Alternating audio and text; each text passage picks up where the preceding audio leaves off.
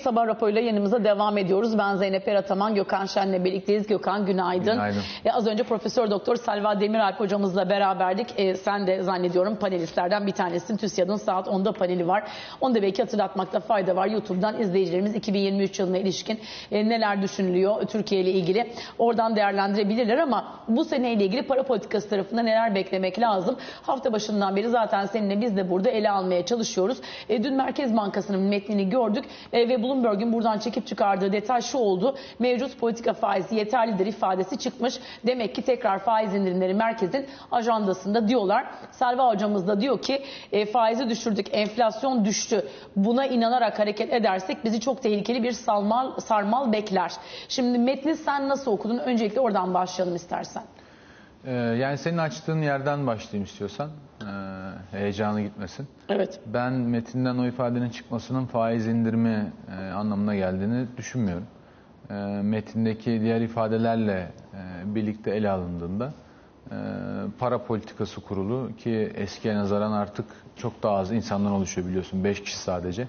Dolayısıyla çok karmaşık bir mesaj verdiklerini sanmıyorum. Aslında Türkiye'deki iç talebin çok kuvvetli seyrettiğini yani metin içerisinde ee, dışarıdaki talebin de artık beklenen kadar kötü olmadığını yani beklenenden daha iyi oluştuğunu anlatıyorlar. Ee, aynı zamanda işte enflasyonist risklerin hala da dünyada devam ettiğini, Türkiye'de de bir e, toparlanma olduğunu ama baskının sürdüğünü söylüyorlar. Ee, aynı zamanda yine Türkiye'de e, son çeyrekte özellikle büyüme kompozisyonuna da ilişkin gördüğüm kadarıyla bir cümle var. O da ihracatın zayıflarken iç talebin güçlenmeye devam ettiği şeklinde kendine yer bulmuş. Şimdi o da genelde enflasyon beklentileriyle oluşuyor diye seninle de konuştuk daha önce yayınlarda diye hatırlıyorum. Tabii. Ee, dolayısıyla Türkiye büyümesinin beklentilerinin üzerinde gerçekleştiği hatta istihdam kazanımlarının da diğer ülkelere nazaran e, daha iyi seyrettiği yönünde e, cümleler var.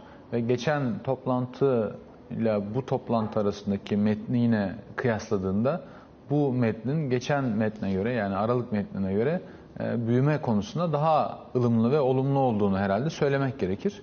O bakımdan e, bu risklerin hafiflemesi, Türkiye'de enflasyon riskinin sürmesi, aynı zamanda hem büyümenin güçlü sürmesi hem de büyüme kompozisyonunun aslında iç tüketime doğru dönmüş olması gibi biraz daha e, enflasyon üzerinde tehlikeli maddelerden ötürü bunun ben metinden çıktığı kanaatindeyim. E, ona bağlıyorum. Şimdi bunları söyleyen bir Merkez Bankası e, tekrar faiz indiremez. Çünkü zaten kendisi söylüyor yani iç tüketim. Hatta orada şöyle bir cümle var. E, cari dengeye ilişkin görüşünü paylaşırken Merkez Bankası metinde Evet. iç tüketimin cari denge üzerinde bir risk olduğuna atıfta bulunuyor. Bu bence önemli bir konu. Şimdi iç tüketim talebi, enerji fiyatlarındaki yüksek seyir ve ana ihracat pazarlarında resesyon olasılıkları değil mi? Cari denge üzerinde riskler metinde karşılık buldu. Evet, dolayısıyla yani iç tüketimin e, çok canlı olmasının bir cari denge e, riski olarak söz edilmesi Merkez Bankası tarafından e, yanılmıyorsam yeni bir şey. E, o bakımdan iç tüketimi risk olarak gören bir Merkez Bankası daha da fazla e, faiz indirerek herhalde iç tüketimi kamçılamayacaktır. Tabii e, iç tüketimin yani aslında ithal mallara olan e, talebin artışında kurun çok stabil gitmesinin de e, bir rolü olduğunu mutlaka Merkez Bankası biliyordur. Daha önce burada da çok konuştuğumuz e, yani hem ihracatçının kur yapmasındaki, e, kur belirlemesinde, fiyat yapmasındaki zorluk ki bugün bir paket açıklanacak anladığım kadarıyla tam detaylarını bilmediğimiz ama ihracatçılar için iyi ve olumlu olacağı düşünülüyor. Hem de ithal fiyatlarının kuru e, baskılayarak e, cazip hale getirilmesi tabii ki cari denge üzerinde bir noktada baskı koyacaktı. E, Merkez Bankası şimdi enflasyon mu, e, farklı riskler mi noktasında herhalde buraya gelmiş görünüyor. E, O yüzden metinde bence kendisine yer bulmuş olması kıymetli. Yani orijinal soruna senin dönecek olursak e, o ifadenin metinden çıkıyor olması faiz indirimi geleceği anlamı bence taşımıyor. Hatta Merkez Bankası'nın iç tüketimden ötürü endişelerin artması sebebiyle belki bilmiyorum önümüzdeki e, dönemlerde çeşitli şekillerle faiz arttırarak bunu yapmaz Merkez Bankası. Yani bu Merkez Bankası yapmaz. Ama çeşitli karşılık oyunlarıyla ne bileyim çeşitli e, farklı e, şeylerle kredi verilmesini özellikle bireysel tarafa ya da tüketime dönük e, engellemek isteyebilir. Yani metinden belki o çıkabilir. Ama o zaman mevcut çıksa. para politikasının uygunluğuyla ilgili bir şey değil ki bu söylediğim. Yani Derim faiz seviyesiyle oynamaz Merkez Bankası. Ee, ama dediğim gibi yani zorunlu karşılık olabilir, işte kredilerin risk ağırlığı olabilir, olabilir de olabilir yani bir sürü şeyi var. Makro ihtiyati daha önce de görmüş tedbir olduğumuz var. Dolayısıyla tedbirler. tüketime e, yönelik olarak böyle bir şeye gitmek isteyebilir. Ee, yani metinde bunun kendine yer bulmuş olması bence faiz indirim e, olasılığını kapatıyor. Yani birkaç tane şey söyledim. Bir, e, büyümenin güçlü seyretmesi, merkezin düşündüğünden hem dışarıda hem içeride. Ee, iç tüketimin kompozisyon içerisinde kendine daha fazla yer bulması ihracata nazaran. Bu da ikinci bir risk unsuru. Aynı zamanda bununla cari denge üstündeki e, yaratacağı sıkıntılardan ötürü Merkez Bankası burada ufak da olsa bir alarm durumuna geçmiş. O yüzden de yani o metinden o cümle çıktı diye faiz indirimi gelmez. Benim fikrim bu. Yani ilk yanıt bu olsun.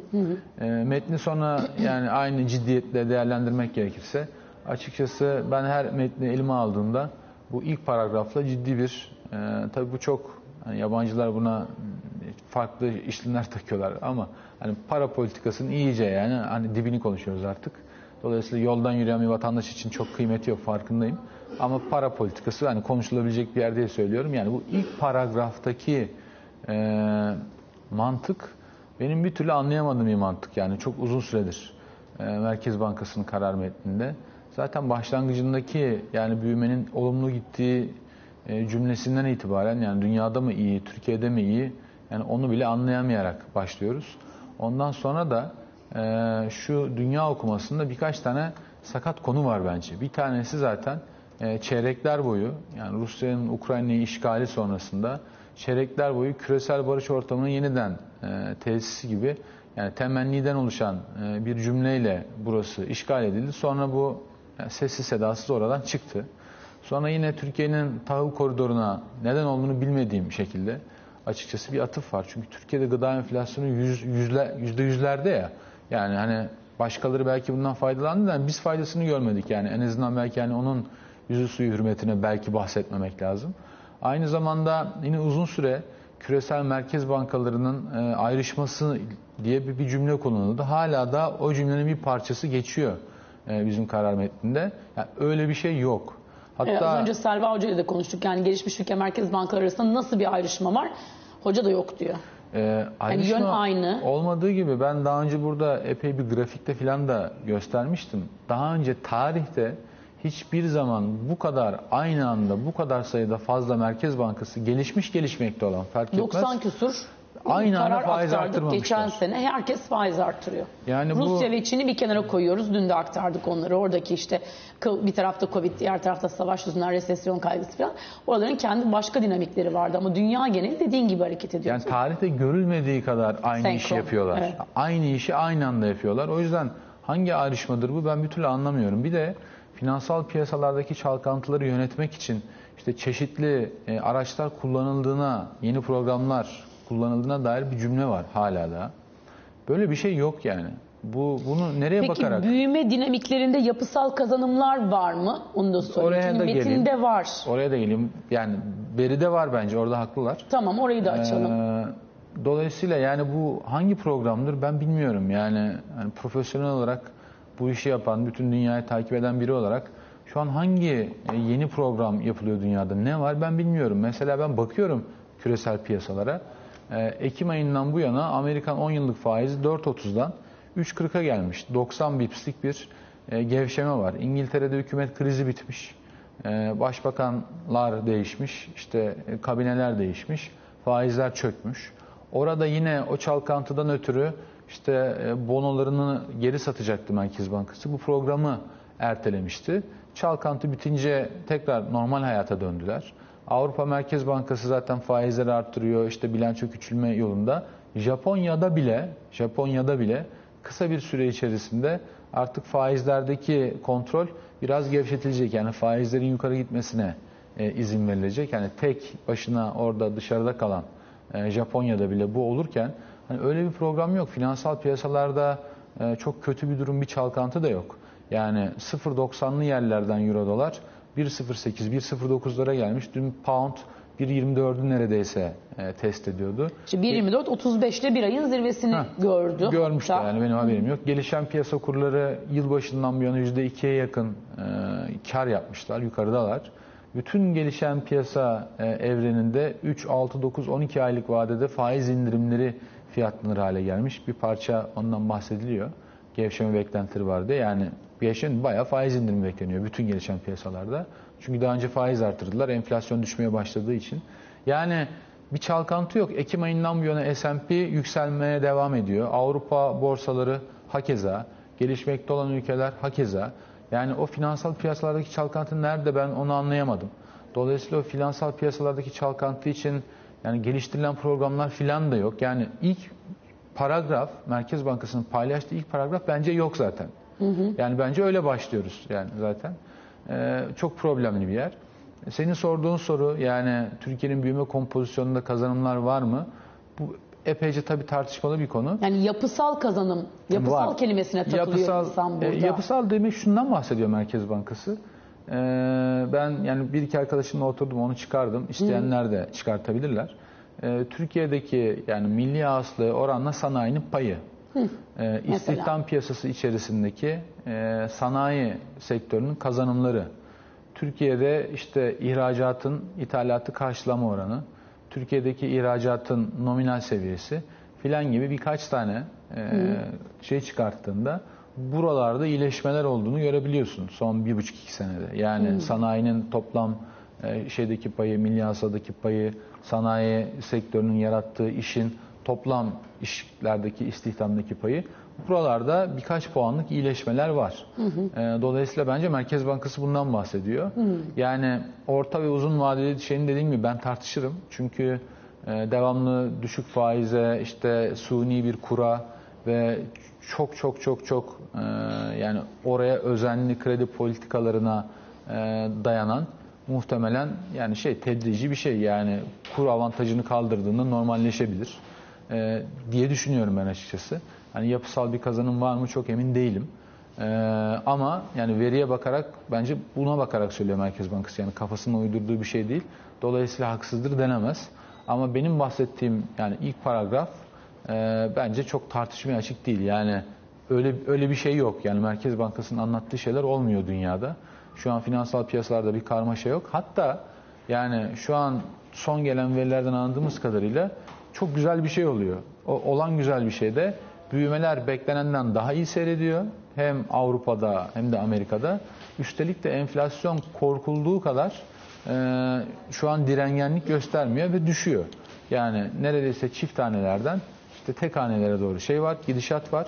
IMF'in, Dünya Bankası'nın, kendi ülke merkez bankalarının, ilgili ülke merkez bankalarının tahminlerini, uluslararası yatırım kuruluşlarının ya da o ülkelerin lokal yatırım bankalarının tavsiyelerine, tahminlerine ben baktığımda da çok kabaca söylüyorum enflasyonun onlardan bu sene işte 5'lere, 2024'te ise artık 2'lere, 3'lere falan e, gelişmiş ülkelerde düşmesi beklentisi hakim.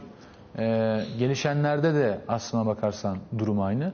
O yüzden de işler epeyce olumlu e, görünüyor ve dolayısıyla bu faiz artışlarının getirdiği e, panik hali ve gelişmekte olan ülkelerin birçoğunda çift tanelere varan e, dolar cinsi faizlerle işte orası çatlar burası patlar dediğimiz bunlar da oldu. O onlar geçen senede kaldı. O hikayeler orada bitti. Bu sene artık faiz artışlarının sonuna geldik. Yani son bir sıkımı var dünyanın pek çok yerinde. E, o bakımdan da faizlerin en iyi ihtimalle e, aynı kalacağı kabaca yılın ikinci yarısına itibaren de düşeceği ve piyasaların aslında rahatladığı, enerji fiyat, fiyatlarının çok ciddi gerilediği, gıda fiyatlarının normalleşmenin geldiği iyi bir döneme girdik. Yani Merkez Bankası'nın anlattığı hikayeden bir tık daha öteye gitti şu an dünya. Ve tüm dünyada da bunlar faiz artışları ve ekonomileri soğutarak oldu. Ve bu zamana kadar ki herhangi bir Merkez Bankası metninden de onu anlayamadık. Yani çünkü bir kez ya bu faizler arttırıldı, dünyada enflasyon düştü. Şimdi daha düşük enflasyon ortamına giriyoruzu metne soksalar öyle bir soruyu sormak legal hale gelecek. E siz niye yapmadınız Ama bu diye. savı kabul eden bir merkez bankası ile karşı karşıya değiliz değil mi? Evet, Türkiye ama- ekonomi modeli çerçevesinde. Evet ama mesele bu yani bu oldu dünyada. Şimdi olan şeye de yani metinde yer almıyor diye olmadı diyemeyeceğiz herhalde.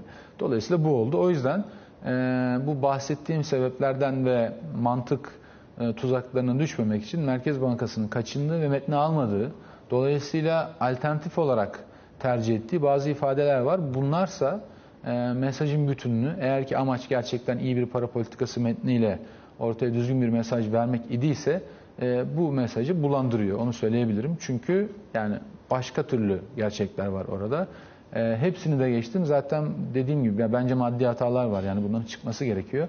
Zaman içerisinde bunların bazıları çıktı. E, ama diğerlerini de çıkarmak için bir fırsat olabilir. E, yani sanayi yapısalla ilgili de cevabım bu. Başka bir şey varsa onunla konuşalım. Şimdi bugün bu arada Tim Başkanı Mustafa Gültepe ve e, Merkez Bankası Başkanı Sayın Kavcıoğlu ortak bir açıklama yapacaklar. E, bir toplantı öncelikle kapalı olarak ikili gerçekleştirecek. Bir destek paketi burada konuşulacak ve netlik kazanacak diyor bugün. E, Nasıl bir ekonomi gazetesinin internet sayfası Ekonomim. Oraya baktığımız zaman Merkez Bankası geçen yıl uygulamaya aldığı sayısız düzenlemelerin en büyüğü ihracatçıların döviz gelirlerinin bir kısmının rezervlere alınması olmuştu diye hatırlatmada bulunuyor. Merkez Bankası'nın yeni düzenlemeleri süreklilik içerdiği için banka bundan sonra ihracatçıdan her yıl 100 milyar dolar değerinde döviz geliri elde edecek. Bu ihracatçıların belirli bir vadede döviz gelirlerinin %40'ını Merkez Bankası'na satma zorunluluğu düzenlemesiyle oluşuyor. Türkiye yılda 250 milyar dolarlık ihracat yapıyor. Bu adım Merkez Bankası için yılda 100 milyar dolarlık bir rezerv kazanımı anlamına geliyor. Toplantı öncesinde yine gazete çeşitli bilgiler edindiğini söylemiş. Neler var bu bilgilerde? Kısaca onu da verelim. İhracat, ihracatçılar özellikle ham madde tedariki için bozdurdukları dövizi geri alırken zarar ettiklerini, al sattan zarar edilmeyecek bir modelin oluşturulmasını Merkez Bankası'ndan talep etti. Ayrıca döviz kurunun son bir yıldır artmaması dolayısıyla karları düşen ihracatçılar döviz kurunun minimum %5 ila 10 arasında artırılmasını istiyor. KGF paketiyle finansmana erişimde rahatlayan ihracatçılar reskont kredilerinin kullandırma konusunda da hızlı ve etkin bir çözüm bekliyor denmiş. Bu tip bir kulis haberi var. Şu %5-10 dediğin neydi? Bir daha onu Ee, kur konusunda en az bu kadar bir artış istiyoruz demişler. Onu da belki konuşabiliriz. Çünkü Bakan Nebati daha önce kurun artması benim enflasyon hesaplarımı bozar e, demişti. E, ama e, tabii tim tarafından zaman zaman e, bu kur bizim için rekabetçi değil şeklinde serzenişlerde duyuyoruz. En son hatta e, zannediyorum tekstil sektöründen bir temsilciydi. İşte dolar 23, euro 24 olsun gibi e, kısa bir dönem için geçici bir kur sabitlemesi sektör bazında talep etmişti ki o da paritenin 1.04 varsayılması anlamına geliyor filan. E, o gün Burak Hoca vardı yayında. E, dedi ki o zaman her sektör kendine göre bir kur ister. Böyle şey olur mu? Şimdi böyle bir duruma da girmiş vaziyetteyiz. Var mı yorumun bu konuda e, Gökhan? Ee, yani ihracatçıların talepleri haklı. Ee, Yani merkeze rezerv park etmeleri açısından mı diyorsun haklı derken? şöyle, e, bütün Yoksa kur konusunda mı diyorsun? programın şu ana kadar yani Türkiye'de ihracatçı için e, yapıldığı söylenip e, bu yönde de motive edilmişlerdi öyle ya da böyle. Bu da tabii ihracatçıda kurun devamlı olarak e, yükseleceği beklentisi doğurdu. Ve tabii e, bunun enflasyona getirdiği zarar ziyandan ötürü ise e, programın bu bacağı yani eğer o bir programın bir bacağı idiyse eğer e, tabii takip edilememeye, yapılamamaya başladı. Çünkü kur her yukarı gittiğinde e, baktılar ki e, ekonomi yönetenler bu halde şeyi düşürmek, enflasyonu düşürmek mümkün olmayacak. E, o bakımdan da kurdaki yükselişi bitirdiler. E şimdi tabii ihracatçının maliyetleri e, yaklaşık bir buçuk, iki katlar civarında son bir buçuk yılda e, toplamda artmış durumda. Oysa ki kurdaki hareket bunun çok çok gerisinde kaldı ve şu an Türk lirası reel olarak değer kazanıyor. Reel olarak değer kazanmak ne demek? Enflasyondan yani gördüğü ülkenin enflasyonundan çok daha az değer kaybetmek. Bu da reel olarak değer kazanması anlamına geliyor. Ve şu an çok ironik bir biçimde gelişen piyasa kurları içerisinde e, değerli görünen belki de tek kur Türkiye e, Cumhuriyeti'nin Türk lirası. Yani böyle de enteresan bir yere geldik açıkçası. Tabii vatandaşlar, yani normal bir vatandaşa bunu söylesen e, herhalde çıldırır, çok sinirlenir. Ama yani işin geldiği yerde burası.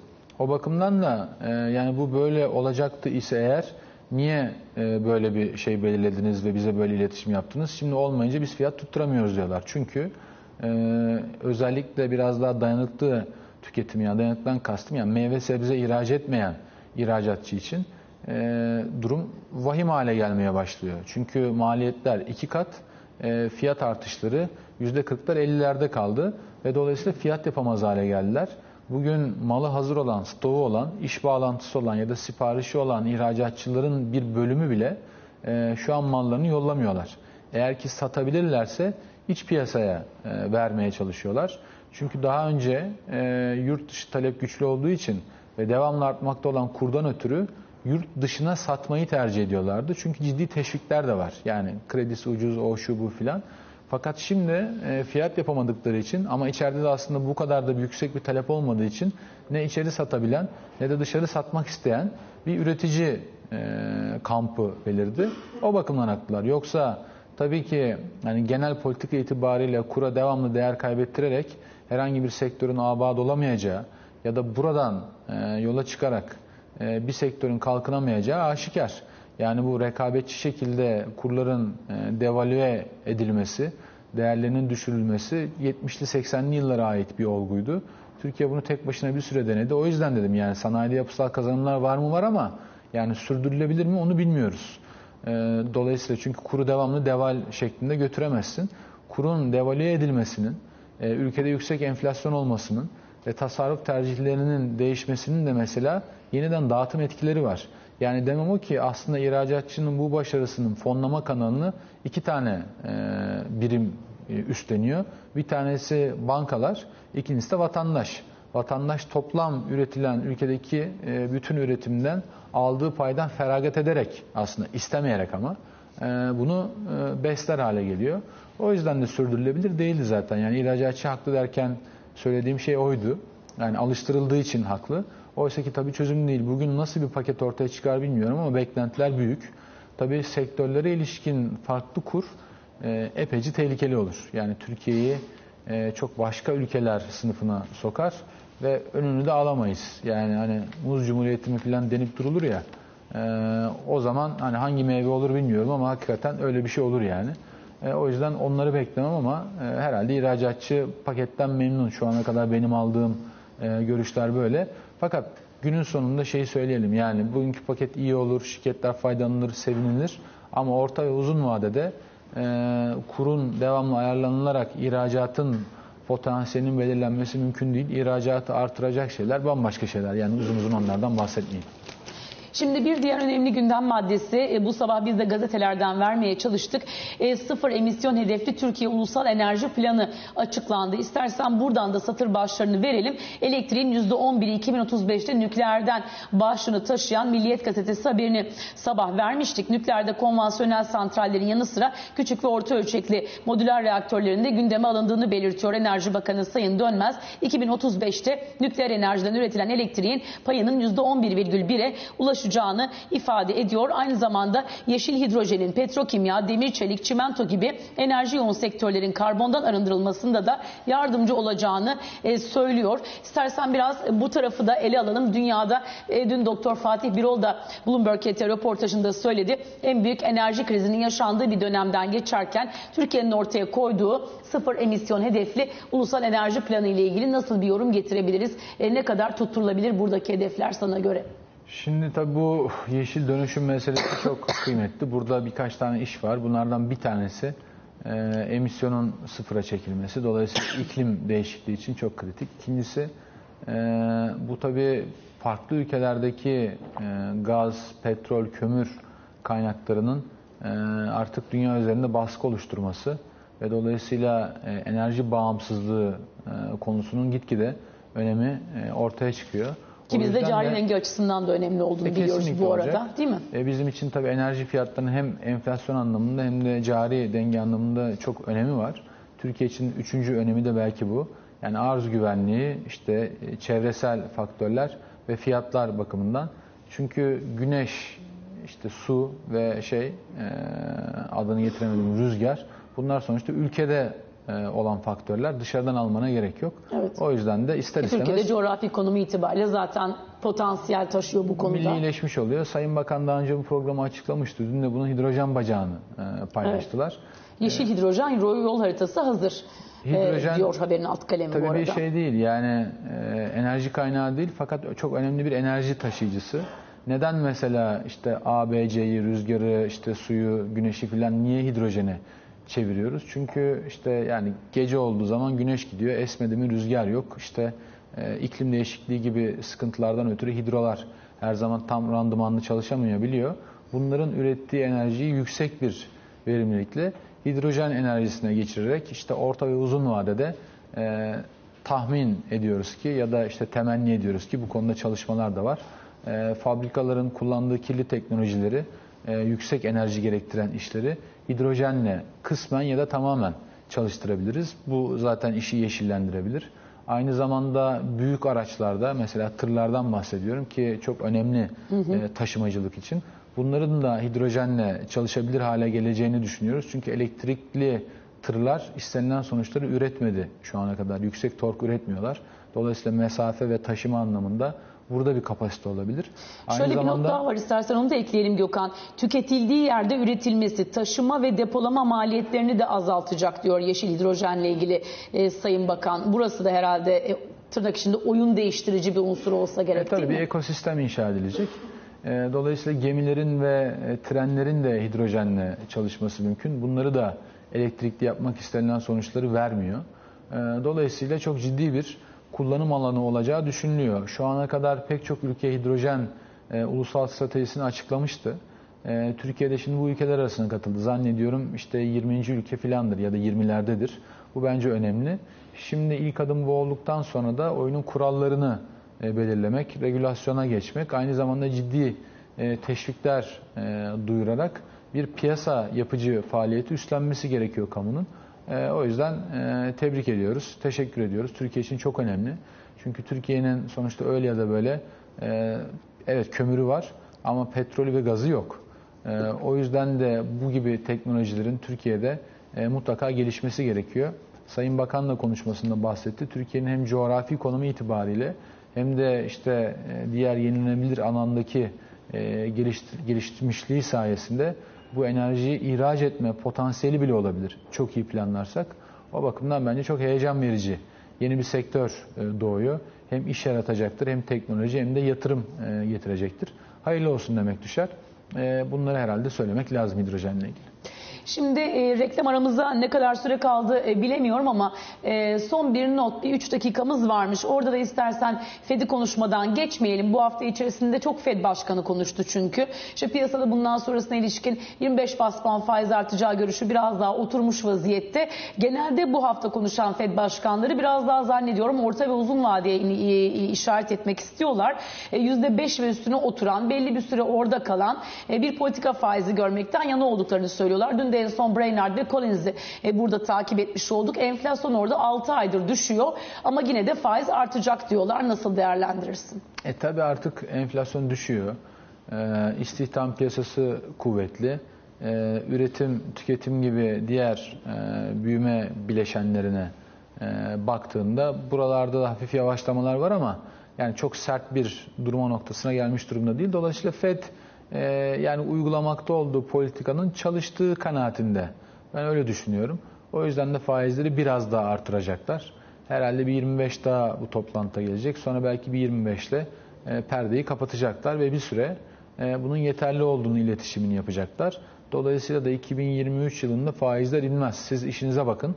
E, biz de enflasyonu ancak böyle düşürürüz mesajını verecekler. Brainard'ın konuşması biraz daha ayrışıyor diğer başkanlardan. Çünkü şu an faizin kendisince restrictive yani kısıtlayıcı bölgede olduğu e, kanaatinde. Çünkü bazı Fed başkanları orada henüz değiliz, oraya varmak Diyor. lazım diye de görüş Brainerd zaten daha yumuşak bir Evet. üyedir. Yavaş yavaş talebi boğmaya başladıklarını görüyor.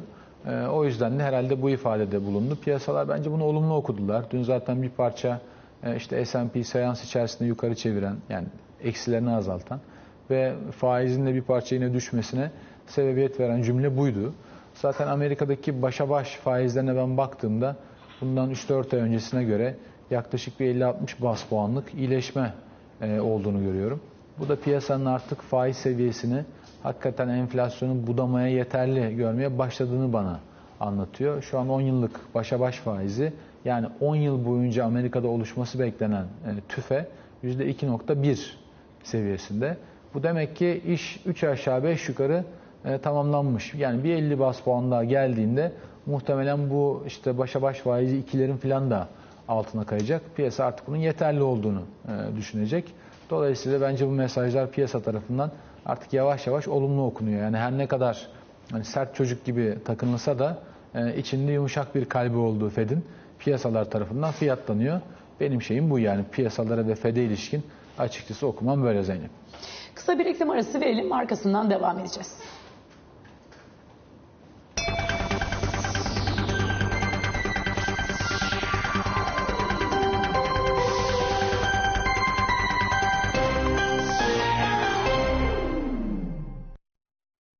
Sabah raporuna devam ediyoruz. Bloomberg ET Genel Müdürü Ali Can Türkoğlu Ankara'dan telefon attığımızda e, sevgili Ali Can çok yoğun bir haftayı geride bırakıyoruz. Türkiye-Amerika ilişkilerinden tut da e, sözleşmeli personele kadro teklifinin meclisten geçmesine kadar pek çok başlığı bu hafta seninle birlikte ele almaya çalıştık. Aynı zamanda muhalefet kanadından acaba se- seçim tartışmalarında son durum nedir? Aday belirlenmesine ilişkin bir yol kat edilecek midir bugün? Detayları dinleyeceğiz. Ee, teşekkür ederim. Ankara yoğun olduğu için bugün Ankara'dan e, bağlanayım dedim. Bugün kritik toplantılar da var. Ee, öncelikle e, muhalefet cephesinde Altılı Masa tarafında 26 Ocak'ta bilindiği gibi İyi Parti ev sahipliğinde bir toplantı gerçekleştirilecek.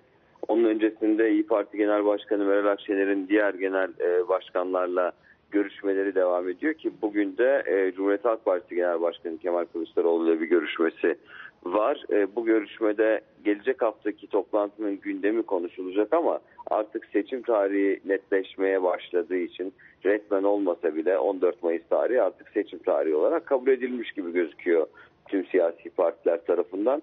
O açıdan artık seçim stratejisinin ne olacağına ilişkin de resmen masada e, toplantıların, görüşmelerin yapılması bekleniyor. Şimdi 26 Ocak'taki toplantıda aslında bir e, aday açıklanması beklenmiyor ama adaylık konusu masaya gelecek ki bugün e, Cumhuriyet Halk Partisi'nin parti meclisi toplantısı var.